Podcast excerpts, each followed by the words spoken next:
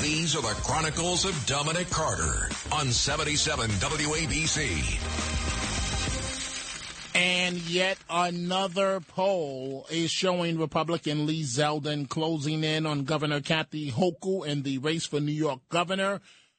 Zeldin is now trailing the Democrat by only six points ahead. Remember, another poll this week said four points. Another one said 11. This one says six points. And this is ahead of the uh, November 8th election. The survey, USA, WHEC TV out of Rochester, poll of 702 likely voters released Thursday finds a Hochul leading Zeldin 47 to 41 with the remaining 8% undecided or backing someone else. Now, to show you how close this thing has become, the previous same exact poll released on August 23rd showed Hochul ahead by 24 points.